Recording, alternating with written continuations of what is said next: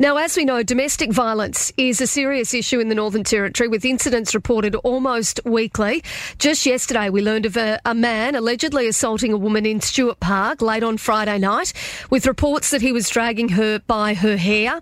Today, with hopes to address the crisis, the Minister for Families and Social Services and Minister for Women's Safety, Senator Anne Ruston, is in Palmerston to announce additional funding for frontline domestic, family and sexual violence services in the Northern Territory. Uh, she's also here for an update on the Salvation Army Territory Domestic Violence Crisis Accommodation Project, and she joins me on the line this morning. Minister, good morning.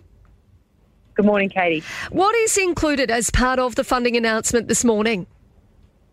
Well, this is part of our national partnership agreement with all the states and territories, but uh, we've made a particular allocation to the Northern Territory to recognise, you know, the chronic rates of violence that, that uh, um, people in the Northern Territory face. And so, what we'd like to see happen with this money is um, making sure that our frontline services have got the resources and the training that they need. But we're also keen for early intervention programs for young people so that violence doesn't escalate and also making sure that in our remote communities that the services are tailored to the needs of the women in those communities. So, uh, very keen to make sure that this money is spent in a, in a number of different areas hopefully to drive down those terrible rates of violence that you so often have to report on. Yeah, we do. Um, so often it's it's something that you know that always really um, just makes you feel so upset when you hear about these various situations. I mean, how well do you think that funding like this uh, will help to address things like domestic violence as an issue, but also in terms of getting ahead and and being preventative rather than dealing with the issue as it's happening?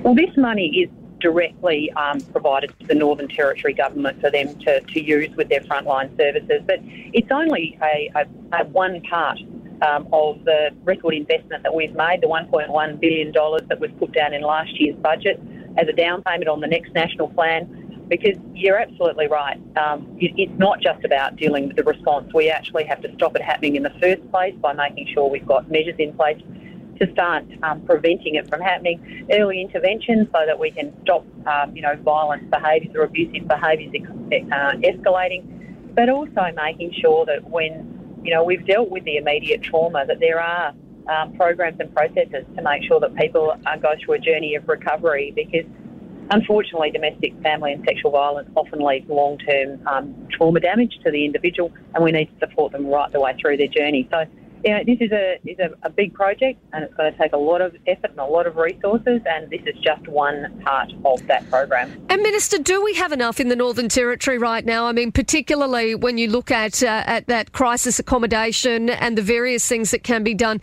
when we reach that real pointy end. Well, obviously, we would be calling on the Northern Territory government. I mean, the federal government has made very significant contributions, whether it be the uh, the remote housing um, allocation of $550 million over five years, uh, whether it be through this national partnership agreement, the Northern Territory share of $1.6 billion every year that goes to support homelessness and social housing, uh, as well as our Safe Places program that we are directly investing in. But we'd say to the Northern Territory government, there's a lot of resources and a lot of money coming into the Northern Territory to support particularly housing uh, and we'd be really keen to make sure that they actually were delivering on the commitments they made to get the money in the first place. Now, Minister, I know this morning that you are, as I understand it, out at uh, the Salvation Army uh, Territory Domestic Violence Crisis Accommodation uh, Project. What exactly is this and, and how does it work?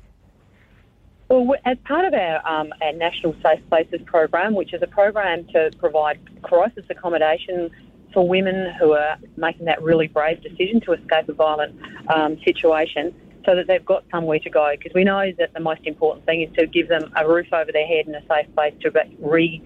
Uh, to, to gather their thoughts and, and to work out where they're going to um, as they escape that violent situation. So we provided um, $4.3 million to the Salvation Army uh, to make available uh, the development of accommodation for up to 200 women and their children every year in the Northern Territory uh, escaping violence. So going out to, to meet with uh, the, the Salvation Army to find out how they're going.